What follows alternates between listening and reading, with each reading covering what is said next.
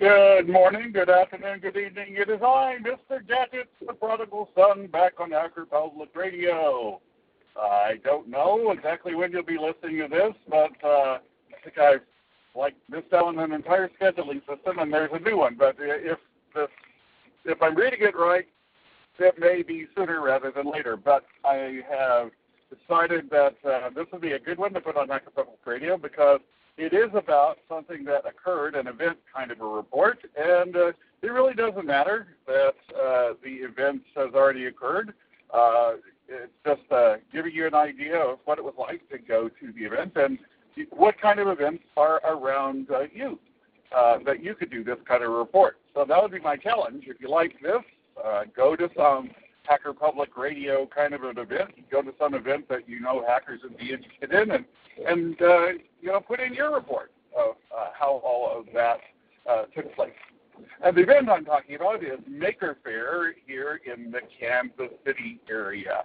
And uh, this is going to be kind of a take two, I guess. I, I, I don't know whether you're going to hear this one or the first one I tried to call in, but I lost my cell phone signal and I don't think it got saved properly. So I'm trying it again. Uh, Maker Faire here in Kansas City. This is the third annual full-size Maker Faire that we've had, and I have had the opportunity to attend all three and to actually more actively participate uh, in the, the last two. Uh, it's down in the uh, central area of Kansas City by the old Union uh, Station, the Union Railroad Station, and they use that space uh, both inside for lots and lots of different uh, uh, tables and booths and things with people showing things that they've made or things that you can make yourself, as well as outside. They got interesting attractions there, and uh, they even used uh, space for lots of things that would be uh, of interest to children and activities for kids at the Maker Faire uh, this year in the Science City, which is uh, the local science museum, natural history museum, has a science city that kind of is uh, alongside the uh, old train station. It's not actually inside the train the station building. They built a new uh, area right alongside of it that connects to the train station.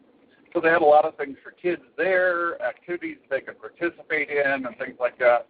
Lots and lots of things for kids and uh, lots of children and their families that were coming by.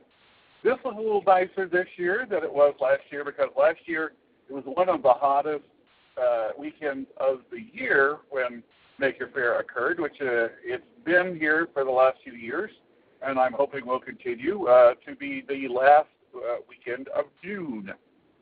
And uh, last year it was so very, very hot. Uh, one of the hottest summers we've had for quite a while, and uh, it was the hottest weekend, at least up until that point, and may have been one of the hottest weekends of the summer. So the people who were doing outside type of things, I, I really were was uh, worried about them because it was just so oppressively hot. Also, last year, since they didn't do the things in the Science City area, and it was so hot outside, really made for everybody to be staying inside in the air conditioned building as much as possible. And it was very, very packed last year. It didn't seem as packed, although I imagine when the actual figures come out that the amount of attendees will probably equal or surpass last year's. Uh, but it was harder to actually get a, a real pulse of that because of, of the way it was spread out in probably a more efficient type of manner. Uh, there were several different uh, groups that were there. I was kind of there with the Make KC group again uh, to help out with that uh, in whatever way I could. And uh, there was also another uh, a hacker group. You know, there's hackerspace here in Kansas City called Hammerspace. Originally, there was a group called Cowtown Computer Congress, and they never managed to get there on any of their nights when they were doing things. But then somebody else opened, found a space uh, a slightly different part of town and opened up this Hammerspace uh, site, and uh, it had more tools and things like that for making physical things, uh, lots of equipment that you may not understand how to run and uh, may not be able to afford in your home workshop is available in that space. And the Cowtown Computer people have kind of moved down uh, and uh, coexist in that space. So you've got computer guys do the software side of things, and you've got guys building things there uh, in the Hammer space. Lots and lots of interesting projects. They have the biggest group of tables, I think, there with the Hammer space people, and uh, it was it was quite interesting all the different things that they had uh, that that group had worked on. Of course, the Uni Maker Faire is uh, a lot about 3D printing because you know the Maker Revolution has a lot of 3D printing kinds of elements to it, and there were all different types of uh, 3D printers that you could see. In fact, one day, the second day of the fair, towards uh, the middle of the afternoon, I overheard a couple walking by with their children, and the wife said, "Oh, look, it's a 3D printer," and the husband said, "Where?" And I was thinking to myself, "Really? I mean, you couldn't swing a dead cat and not get two or three 3D printers. You know, it was just it was a very target-rich environment if you were interested in 3D printing. And I saw all different types, various uh, designs of 3D printers. And that was a fascinating aspect of things. There were some guys outside who had some 3D printers as well as inside. And instead of the aspect of the head moving and the platform moving up and down for the 3D printer, there were a few that had uh, the platform being, the bed being totally still, and the head being moved both uh, back and forth in the x and y axes, but also the z axis. In fact, one group came up from the Arkansas area, uh, Little Rock, Arkansas, group of hackers, and uh, there was a company who is down there who came up, and they uh, had a person who came up along with them who had built uh, this kind of spider-like. It was like a three-legged spider, is what it looked like, and the three articulating arms would then move the head, and the platform stayed still, and it would build up the 3D object. That was certainly an interesting one. Although I, I told them that I thought that I would have dreams at night, nightmares of the spider coming off of its little station and watching around my house. Uh, speaking of harm, you know, there was plenty of people who were talking about, you know, being able to have robots, uh, you know, uh, 3D printers that could print robots that could then replicate themselves, and somebody else, of course, who was working on getting the robots to be more and more intelligent. So, like probably any maker that you go to, you're you're seeing those beginning points for the robot apocalypse that will, will end up destroying us all. Uh, there was another group from the St. Louis area, and that was a pretty substantial trip for both of those groups. Little Rock is probably five maybe even six hours away, and St. Louis is at least four. And they came in there. Met another young man outside who had all kinds of interesting projects, a lot of things uh, in terms of trying to aid people who have various types of disabilities. And uh, he lives in Nebraska. He said the closest really hacker space to him is two or three hours away. And he had come in just to be with people that could understand what it was he was talking about. Because nobody where he lives in Nebraska could really understand when he talked about the project. I thought that was interesting. The group from St. Louis had not only some very interesting things with uh, 3D printers and things like that, but they also had a printing press where they were printing things, but they had handmade uh, a physical press with gears, know, press things down. And they had made uh, one of those remote control telepresence kind of things. If you're familiar with Big Bang Theory, you remember when Dr. Sheldon Cooper decided he couldn't leave the apartment? And so he had himself a uh, robot telepresence device with a screen and a webcam. And they had built one of those. They were driving that around and things like that. That was fun. Uh, one of the guys in Hammer Space uh, have built some uh, tube amplifiers. And that really, really calls to me. It's got a very interesting design with text-shaped enclosures that are connected together with a central shelf that uh, are his speaker enclosures, and then uh, and those are made out of layered uh, layered wood. And then he has he, on the centralized shelf is where he has his three-tube circuit for his amplifier, and it was kind of a retro 60 tube amp uh, kind of thing that you could use uh, plug into your MP3 player. And uh, I just, oh man, that one really, really interested me.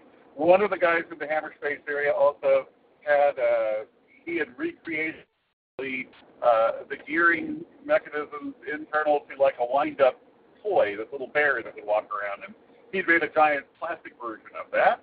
And uh, he had on a Fez one day.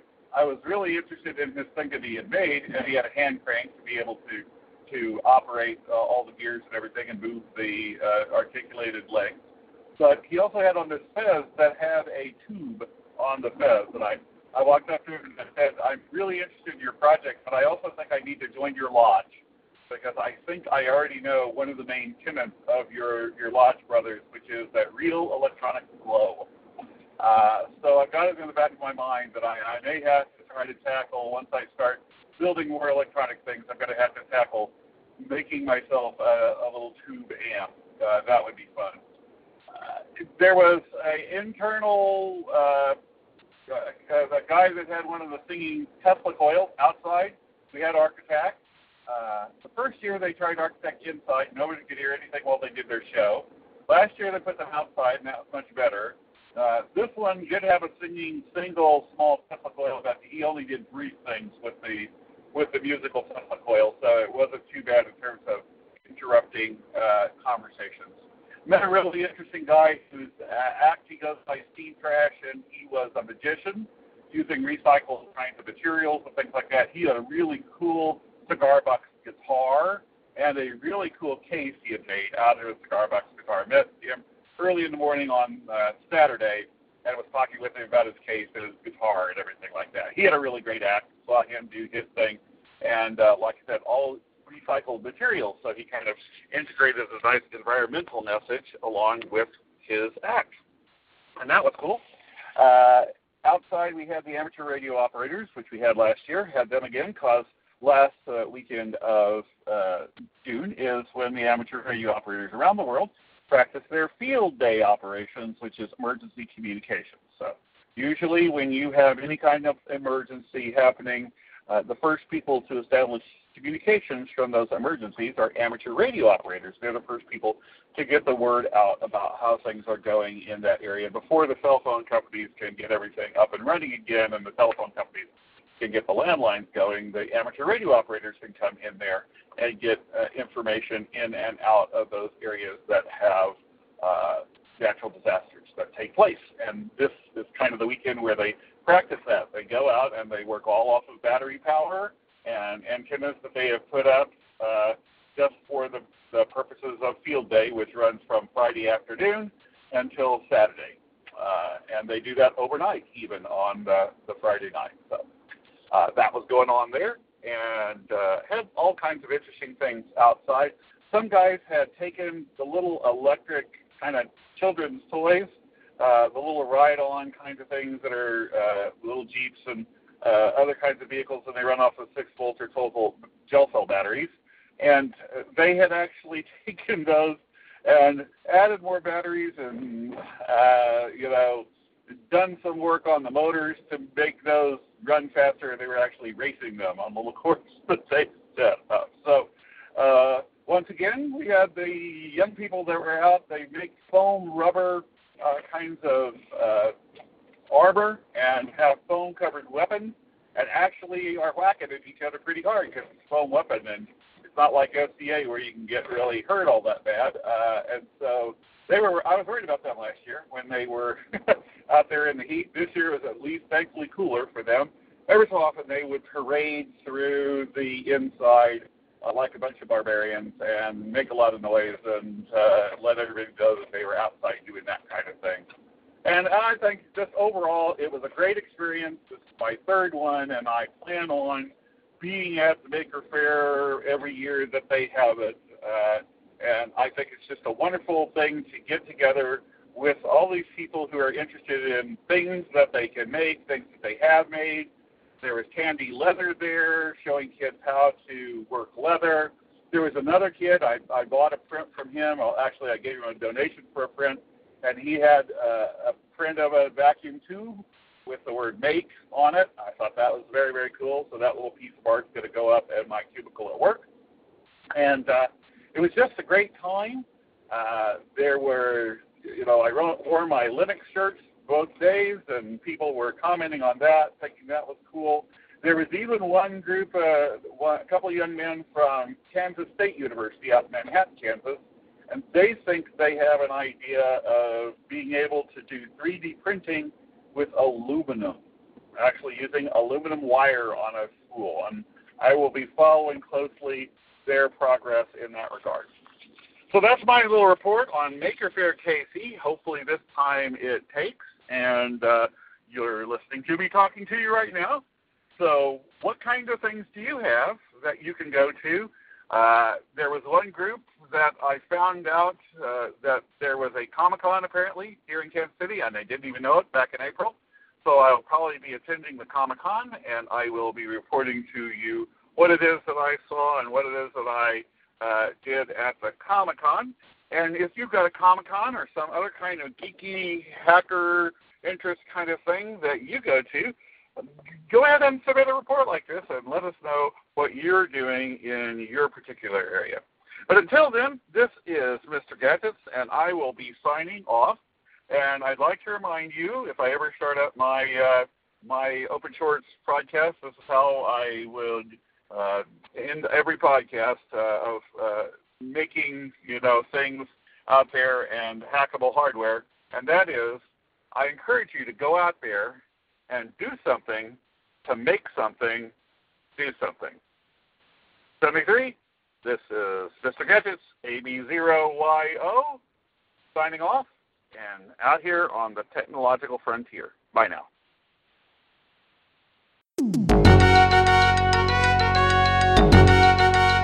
You have been listening to Hacker Public Radio at hackerpublicradio.org. We are a community podcast network that releases shows every weekday, Monday through Friday. Today's show, like all our shows, was contributed by a HPR listener like yourself.